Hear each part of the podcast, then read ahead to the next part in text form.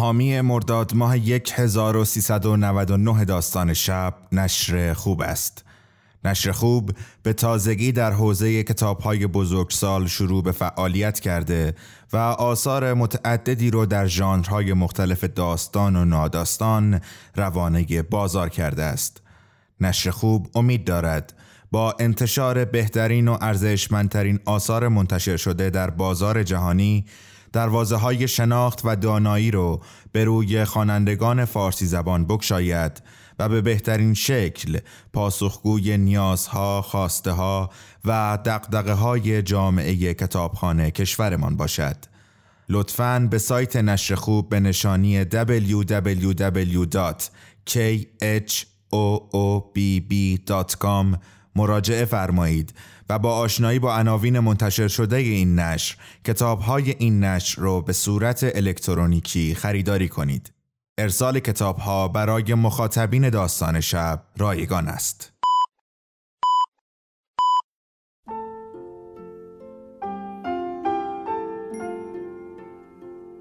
به موجب این سند شش دانگ صدای معصوم بماند برای وارثان داستان شب که در گذر سالها خواهد ماند.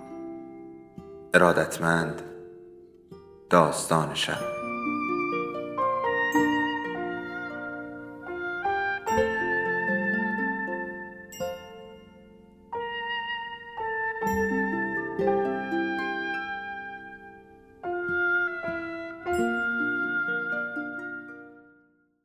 یکی بود یکی نبود.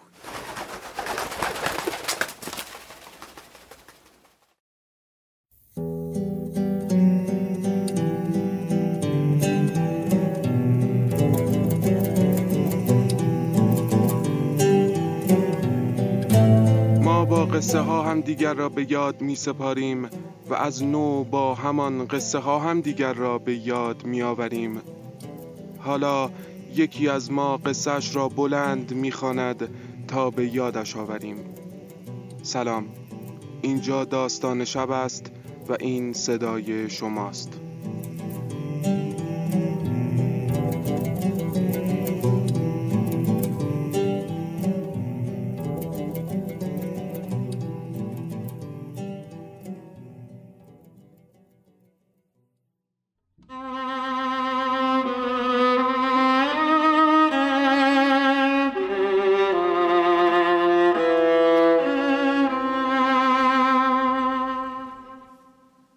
حس هفتم.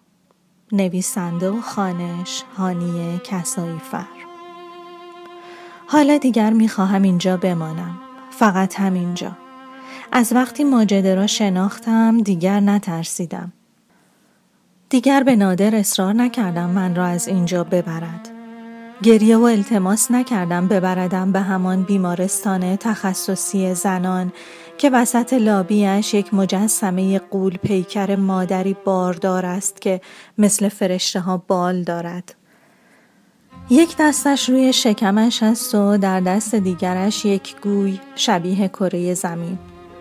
هر کس آن مجسمه را ساخته این را خوب می دانسته که از لحظه ای که یک زن می‌فهمد باردار است انگار تمام جهان در وجودش جمع شده است. اما کاری به این طرف دیگر قضیه نداشته. به اینکه اگر بارداری یک زن به تولد نوزاد نرسد چطور آن گوی از دستش می افتد؟ جهانش هزاران تکه و آن زن خالی می شود. خالی خالی. اصلا چرا باید اوقات خودش و مراجعین بیمارستان را با روی دیگر ماجرا تلخ می کرده است؟ نیمه پر لیوان را دیده. هرچند نیمه خالی همیشه به اعتبار آن نیمه پرتعنه می‌زند. لابد برای او مهم فقط این بوده که کارش چه قندی آب می کند توی دل مادرهایی که جنینشان زنده و سالم در شکمشان وول می‌زند و منتظر به دنیا آمدنش هستند. حتما پول خوبی هم بابتش گرفته و رفته و دیگر نه به او و نه به هیچ زن بارداری فکر نکرده. اصلا همین که مجسمه مادر را تنها ساخته و گذاشته آن وسط سند بیفکریش است اگر یک بار توی لابی همین بیمارستان نشسته بود و مردان تازه پدر شده را تماشا می کرد زود می فهمید باید مجسمه یک مرد که با بالهای بزرگش زن و جهانش را در آغوش گرفته هم می ساخت می گذاشت کنار هنرش. مردی که حتی اگر گوی از دست زن بیفتد هر چقدر هم که بالهایش بلرزند باز آغوشش را برای زن باز نگه می دارد. مثل نادر که اولین بار وقتی دکتر گفت جنین کوچکمان دیگر زربان ندارد از روی تخت بغلم کرد برد گذاشت در ماشین اما دستانش آنقدر میلرزیدند که نمی توانست استارت را بزند و ماشین را روشن کند.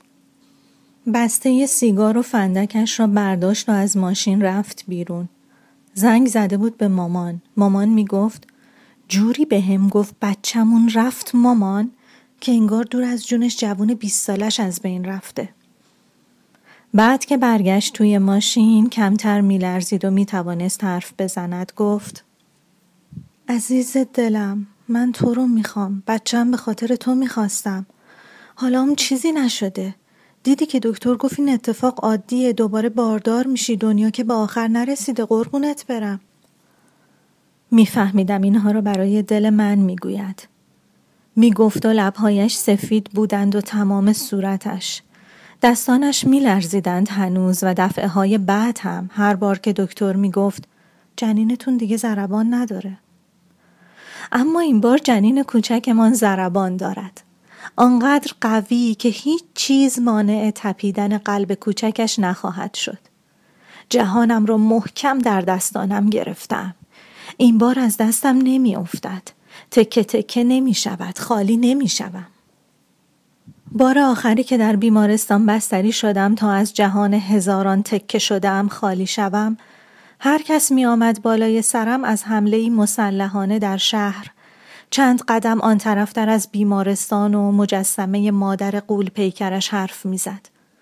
آن بیرون شهر در التهاب بهت و ترس میسوخت و توی بیمارستان پرستاری که رگم را می‌گرفت می‌گفت راسته میگن حمله تروریستی بوده؟ مردی که تختم را به سمت اتاق عمل می‌برد می‌گفت میگن تا حالا 17 نفر کشته شدن. من ولی برایم مهم نبود. هیچ چیز آن دنیای لعنتی بیرون مهم نبود. می‌خواستم آن روز تمام شود. برگردم خانه شب را روی تخت خودمان کنار نادر بخوابم. از فردایش دوباره زندگی کنم. به کارهایم در خانه و دفتر برسم. گلدانهایم را آب بدهم. به کسی کاری نداشته باشم. کسی به من کاری نداشته باشد. وقتی از ریکاوری برم گرداندن توی اتاق نادر آمد بالای سرم. پیشانیم را بوسید. آن یکی دستم را که بند سرم نبود محکم گرفت در دست گرم بزرگش فشار داد و گفت عزیز دلم. صورتش شده بود رنگ لبو چشمانش دو کاسه خون گفت دیگه نمی‌ذارم به این حال بیفتی. تحملش ندارم. دیگه نمی‌تونم اینجوری ببینم آنا. پیاله های اشک چپه شدند روی گونه هایم سرازیر شدند زیر گلویم. درد بیهوشی و مسکنها زبانم را کرده بودند هزار کیلو. به زحمت گفتم نادر ما بالاخره می‌تونیم. نگذاشت حرفم را بزنم. رفت کنترل تلویزیون چسبیده به سقف را برداشت روشنش کرد. ببین نگاه کن چه خبره این فقط مال یه روزمونه. ما اینجا بچه می‌خوایم چی کار؟ چه جای زندگیه؟ اصلا تو واسه چی اینقدر درد و زجر بکشی که آخرش چی بشه؟ خودت هم از من بگیری؟ تو رو نداشته باشم دیگه چی برام میمونه؟ دیگه نمی‌ذارم به خدا آنا حالا ما را آورده گذاشته اینجا و رفته اما من مطمئنم بچه ایمان به دنیا که بیاید وقتی ببیندش بغلش کند بویش را حس کند دوباره مهربان می شود همان نادر همیشه مهربان خودم.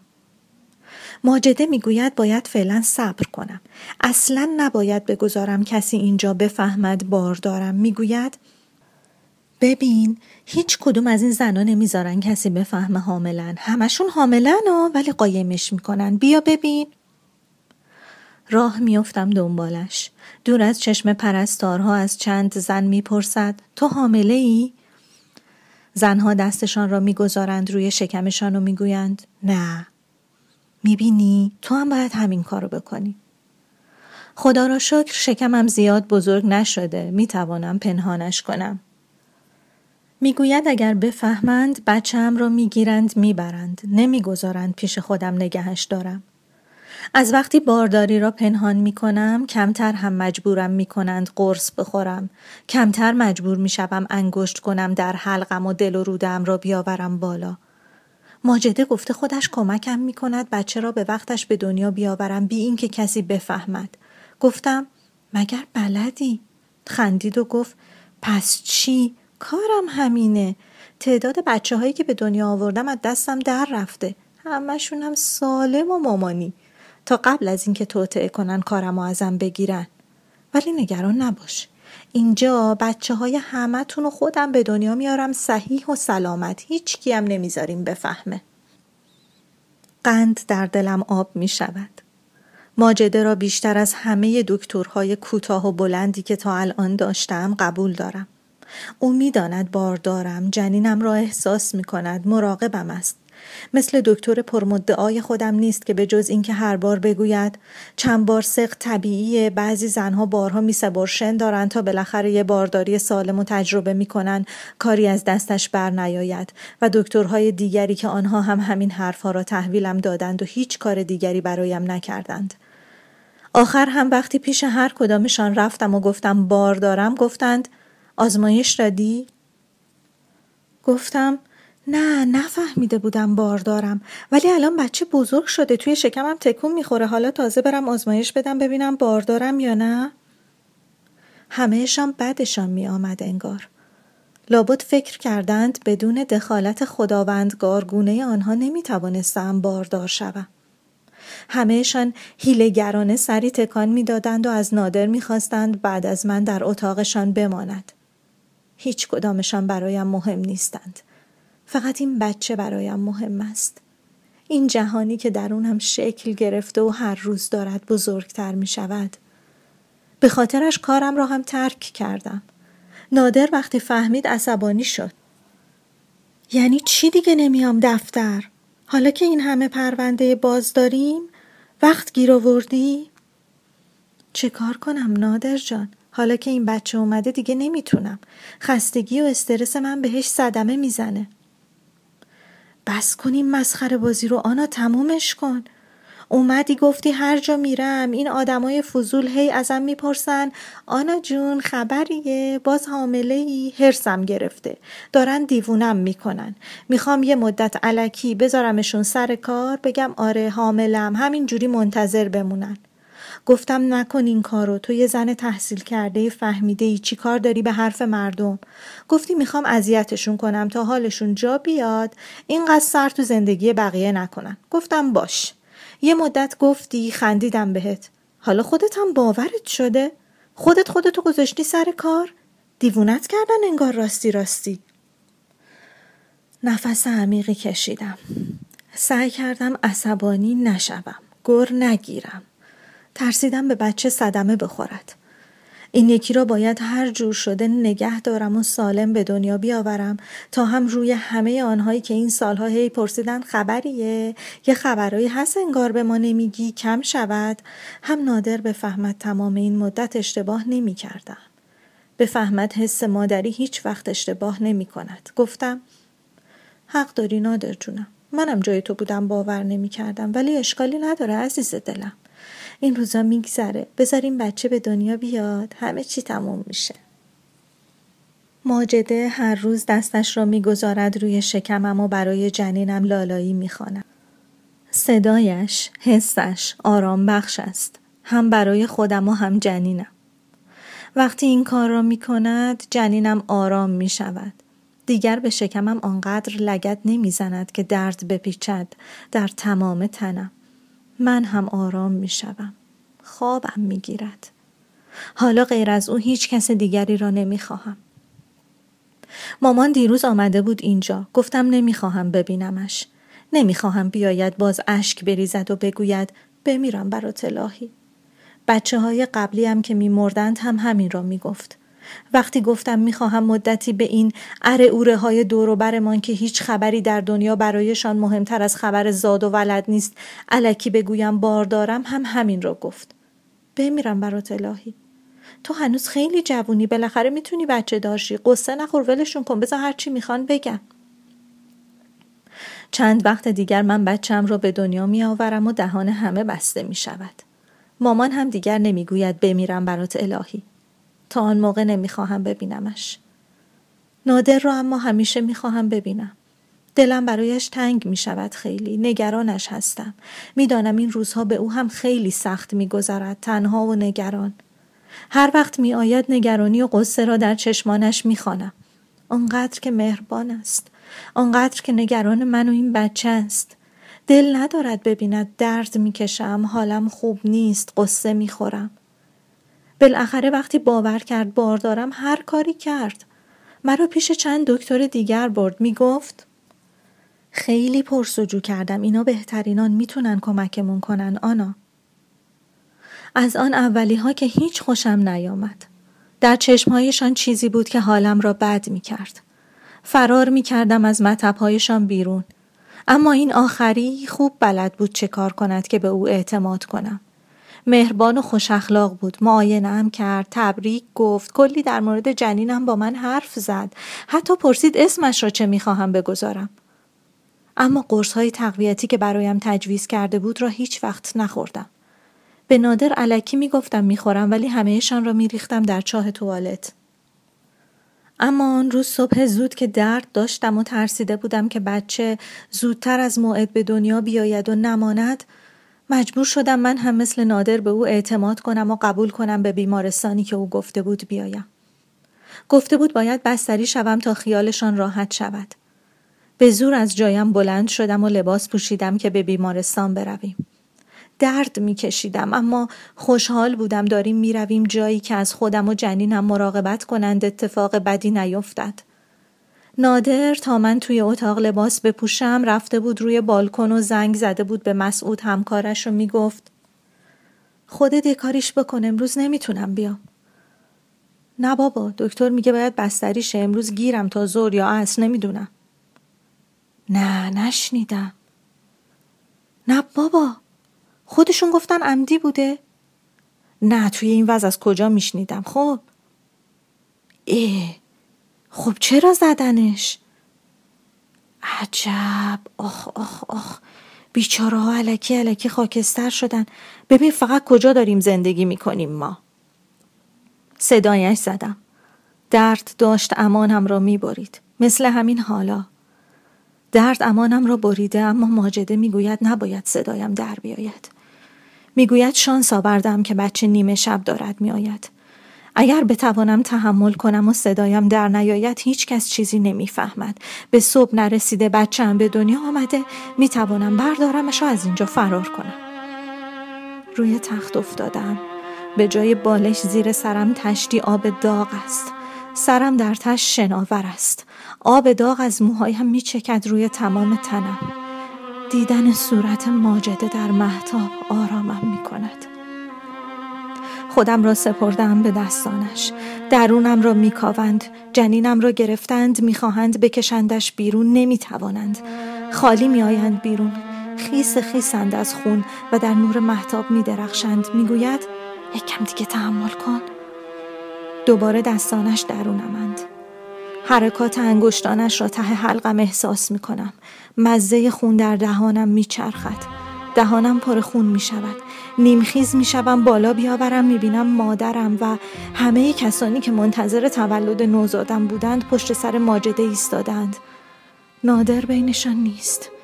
مجسمه قول پیکر مادر باردار پشت سر همهشان است.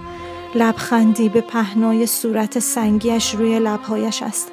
بالهایش تکان تکان می‌خورند انگار هر لحظه می‌خواهد پرواز کند دستی که روی شکمش بود را برداشته گرفته به سمت من می‌خواهم به ماجده بگویم که آنها پشت سرش هستند که همه فهمیدند. صدا از دهانم در نمیآید. هر چه تقلا می‌کنم نفس از قفسه سینم بالاتر نمی آید. ماجده فهمیده نمی‌توانم نفس بکشم. پاهایم را گرفته بلندم کرده است. سرم رو به زمین است. محکم می‌زند پشتم چند بار. نفس از سینم میجهد بیرون. جیغ می‌کشم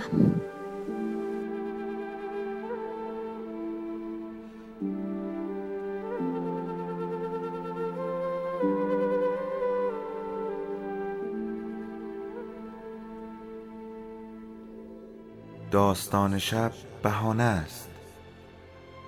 برای با هم بودن دور هم نشستن. شنیده شدن.